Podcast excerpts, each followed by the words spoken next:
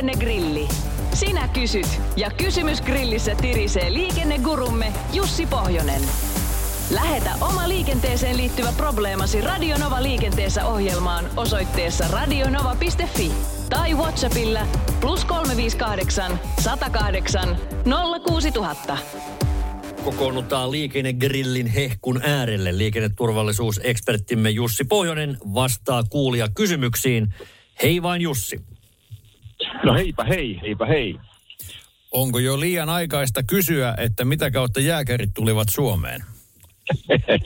Kaikkihan sen toki tietävät, että ne Pohjanmaan kautta tulivat ja ehkäpä sitäkin matkaseurueesta joku tässä on jo harjoitellut. En minä tietenkään, mutta...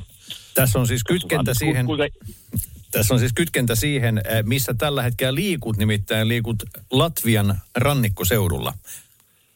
Joo, tässä pitää paikkansa. Nyt on paikkakin aika tarkasti haarukassa, nimittäin olen Jurmalassa tässä näin. Ja meno on kuin Jurmalassa syyskuussa. Kyllähän tämä mielenkiintoinen kaunis hiekkaranta paikka on, mutta turisteja on enää kovin vähäisen toki johtuen pelkästään sääolosuhteista. Meininki on kuin 80-luvulla, kun Neuvostoliiton nomenklatuura kävi siellä kuhnekylvyissä, mutta mennäänpä nyt itse asioihin.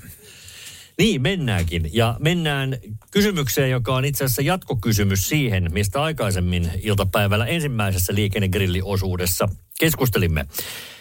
Viestin on lähettänyt WhatsAppin kautta meille henkilö nimeltänsä Ilkka. Pitääkö sulkuviivan kohdalla ohitettaessa ohittajan ja ohitettavan väliin jäädä joku minimietäisyys? Tämä liittyy kysymykseen, jossa kysyttiin moottoripyörällä ohittamista sulkuviivan kohdalla. Joo, ja oliko viime viikolla puhuttiin tästä niin polkupyöräilijän ohittamisesta ja pitääkö siihen jäädä joku metrimäärä ja, ja tota, silloinhan käytiin läpi näitä, että oliko Espanjassa lainsäädäntö, jossa puhuttiin, että puolentoista metrin etäisyys piti jättää. Suomessahan ei mitään tämmöisiä metrimääriä etäisyyteen ole kirjoitettu, vaan puhutaan vaan siitä, että pitää olla turvallinen ja riittävä etäisyys, että mitään vaaraa ja vahinkoa kautta haittaa pääse kenellekään tulemaan. Eli, eli, eli totta kai näissä ohitustilanteissa kannattaa todellakin miettiä se, että onko siinä oikeasti mahdollista ohittaa turvallisuusnäkökulmassa huomioiden. Etenkin jos tosiaan omaa kaistaa käyttäen pyrkii ohittamaan. Seuraava kysymys tulee puhelinlinjoilta.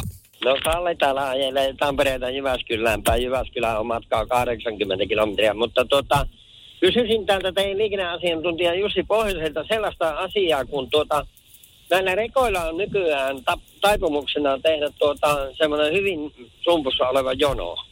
Mm-hmm. Että, että tuota, onko tämä laillista? Tuollahan Saksan moottoriteillä niitä letkoja kulkee todella, niin, mutta niillä on oma kaista. Et minkä takia tämä menettely on nyt tullut tänne Suomeen? Eikö tämä liikennettä vaarana, että kun rekat kulkee niin kuin 15 metriä erossa toisistaan, niin tuota... Ja tarkoitatko, että tämä on nimenomaan kaksikaistaisella teillä, eli niiden ohittaminen on sitten vaikeaa, kun sinne väliin ei meinaa mahtua? Kyllä. Et minkä takia poliisit ei tätä valvo?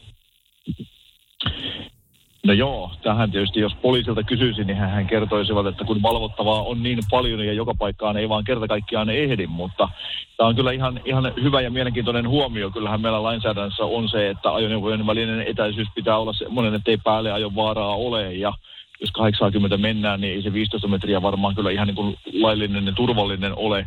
Plus sitten tulee juuri tämä ongelmatilanne, eli, eli se, että jos lähdet rekkajonoa ohittamaan, niin sinne väliin pääseminen on kyllä todella hankala, koska ne välit ovat niin pienet ja, ja, ja se olisi varmasti tämmöinen valvonnallinen asia kyllä tavallaan. Ymmärrän toki tietysti nämä raskaan liikenteen kuljettajatkin, että he mielellään samassa letkassa ajavat, jos haluavat niin kuin samaan suuntaan kaikki mennä. Eli, eli siinä on tämmöinen konvoi-ajattelu tavallaan varmaankin, että mennään yhdessä letkassa.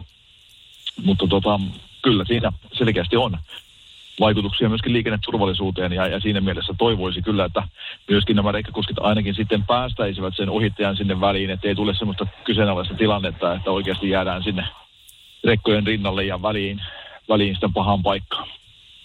Ja sitten vielä kysymys Petriltä.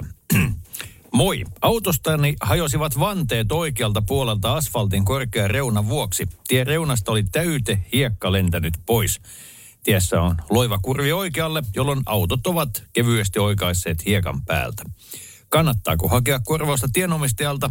Tässä kohtaa omistaja lienee kaupunki ja kustannukset noin 500.